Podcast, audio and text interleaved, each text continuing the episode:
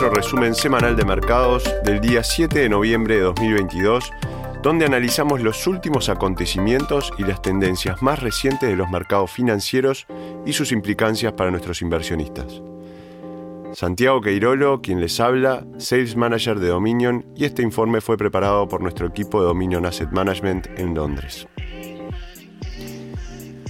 La semana pasada identificamos cuatro características principales que consideramos fundamentales a la hora de decidir en qué tendencias invertir a largo plazo. A modo de repaso, las características son las siguientes.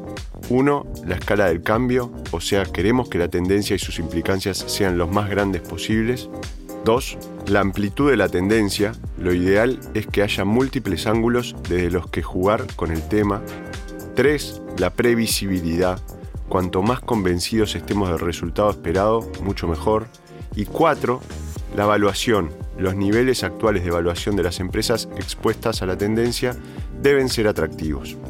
Esta semana daremos un ejemplo que se ajusta a estos criterios, pero que también los amplía. Es importante que los inversores a largo plazo recuerden que no es necesario que una tendencia de inversión esté necesariamente impulsada por una nueva tecnología revolucionaria o, en el caso del episodio de la semana pasada, por un cambio literal en el clima de la Tierra. A veces puede ser la aplicación de las tecnologías existentes de forma nueva e innovadora lo que puede crear un cambio lo suficientemente significativo en el mundo como para ajustarse a nuestros estrictos criterios de inversión a largo plazo. El software no es nada nuevo.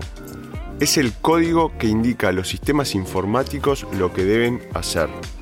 Los matemáticos empezando por Ada Lovelace en el siglo XIX, escribían software para las computadoras antes incluso de que se construyeran y lo hacían anticipándose a su creación.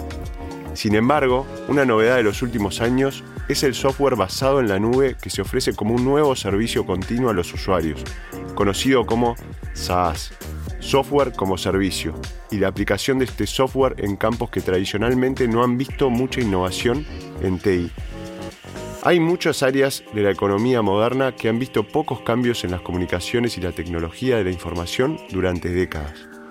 Algunos sectores, como el del entretenimiento, han experimentado un cambio radical, pasando de las emisiones analógicas de señales de televisión y radio en los años 90 a la transmisión de música y video en alta definición directamente al hogar y a los dispositivos móviles en la actualidad, pero otros sectores se han estancado durante el mismo periodo. La salud es un ejemplo primordial en este sentido.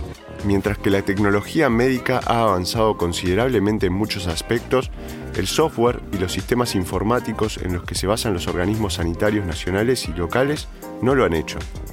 No es raro ver máquinas de fax, comunicaciones por carta o mensaje de texto en hospitales de países industrializados como Japón o el Reino Unido.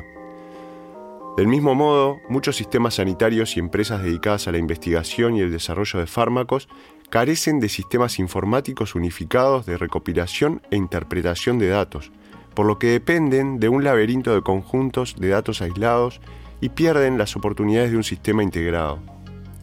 Las cosas están cambiando finalmente y potencialmente en gran parte debido a la pandemia. La pandemia, que comenzó en 2020, creó una necesidad premiante de que los sistemas sanitarios trataran de hacer frente a una demanda sin precedentes de sus servicios, al tiempo que se enfrentaban a retos totalmente nuevos como el desarrollo y posterior distribución de vacunas a cientos de millones de personas. La antigua forma de hacer las cosas no funcionaría, y por ello se recurrió a los proveedores de tecnología y software existentes que tenían soluciones para la atención sanitaria para que ayudaran a realizar los cambios necesarios para afrontar los desafíos de la pandemia. La reticencia de la sanidad a probar y utilizar nuevas tecnologías es comprensible en tiempos normales. El costo de fracaso es tan alto, literalmente la gente puede morir, que a menudo se evita probar e implantar nuevos sistemas de comunicación o de recopilación de datos, mientras que los procesos antiguos, a pesar de su ineficacia, al menos se sabe que funciona y por eso suelen seguir siendo la opción preferida. Pero la pandemia ha cambiado esto. Las empresas SaaS y de ciencias de datos, que podrían haber tardado una década en establecerse como proveedores del sector sanitario, se han incorporado por la vía rápida para ayudar a afrontar los retos sin precedentes del COVID. Y en muchos casos han funcionado. El plan de distribución de vacunas para Estados Unidos y el Reino Unido, poblaciones combinadas de 400 millones de personas, donde se necesitaba más de un 90% de aceptación de vacunas con múltiples tipos de vacunas y dosis por personas, fue gestionado por una sola empresa de SAAS, que hasta entonces había tenido poco éxito en la prestación de sus servicios a la salud. Esa misma empresa pretende ahora ser la primera compañía tecnológica que unifique por completo el entreverado sistema sanitario del Reino Unido en una sola plataforma digital lo que podría ahorrar al servicio sanitario cientos de millones de libras y salvar miles de vidas. Incluso, fuera de la salud, estamos viendo cómo las empresas de SaaS salvan vidas con plataformas existentes que se utilizan de nuevas formas. Empresas de software basadas en la nube como Cloudflare, que opera en una red global de servidores y ofrece servicios de ciberseguridad de bajo costo, tienen un sistema lo suficientemente avanzado como para poder detectar las firmas digitales de una posible invasión rusa a Ucrania antes de que se produjera. Fue fundamental para suministrar a los gobiernos occidentales la información que necesitaban para advertir y preparar a Ucrania para la eventual invasión. Es más, los sistemas de Cloudflare son lo suficientemente potentes como para que una vez iniciada la invasión y cuando Rusia intentó cortar la capacidad de comunicación de Ucrania, Cloudflare fuera capaz de mantener la Internet de Ucrania en funcionamiento una ventaja crítica que, junto con el aviso previo de la invasión, contribuyó significativamente al éxito de Ucrania en el rechazo de la invasión inicial de Rusia. Estos son solo dos ejemplos de aplicaciones que cambian el mundo y salvan vidas de los modelos de negocios SaaS existentes. El software ha evolucionado más allá de ofrecernos hojas de cálculo y formas útiles de videollamada.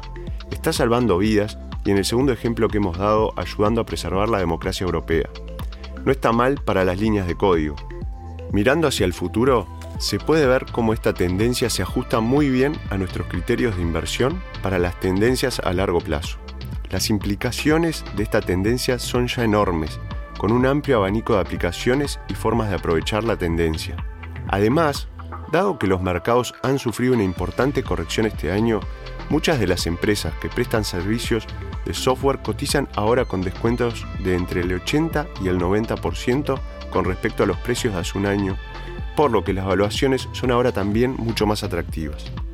No solo estamos entusiasmados con la oportunidad de inversión, estamos realmente entusiasmados por ver cómo los servicios de software, como los ya mencionados y muchos otros, transformarán el mundo para mejor en los próximos años, ayudando en todos los aspectos del desarrollo humano, desde la prevención de enfermedades hasta la educación, desde la mitigación de la pobreza mundial hasta la mejora radical de los resultados de la atención sanitaria y la protección de la democracia occidental, el futuro en esta tendencia es probable que sea un viaje extraordinario y un viaje con recompensas significativas para los inversores que lo hagan bien.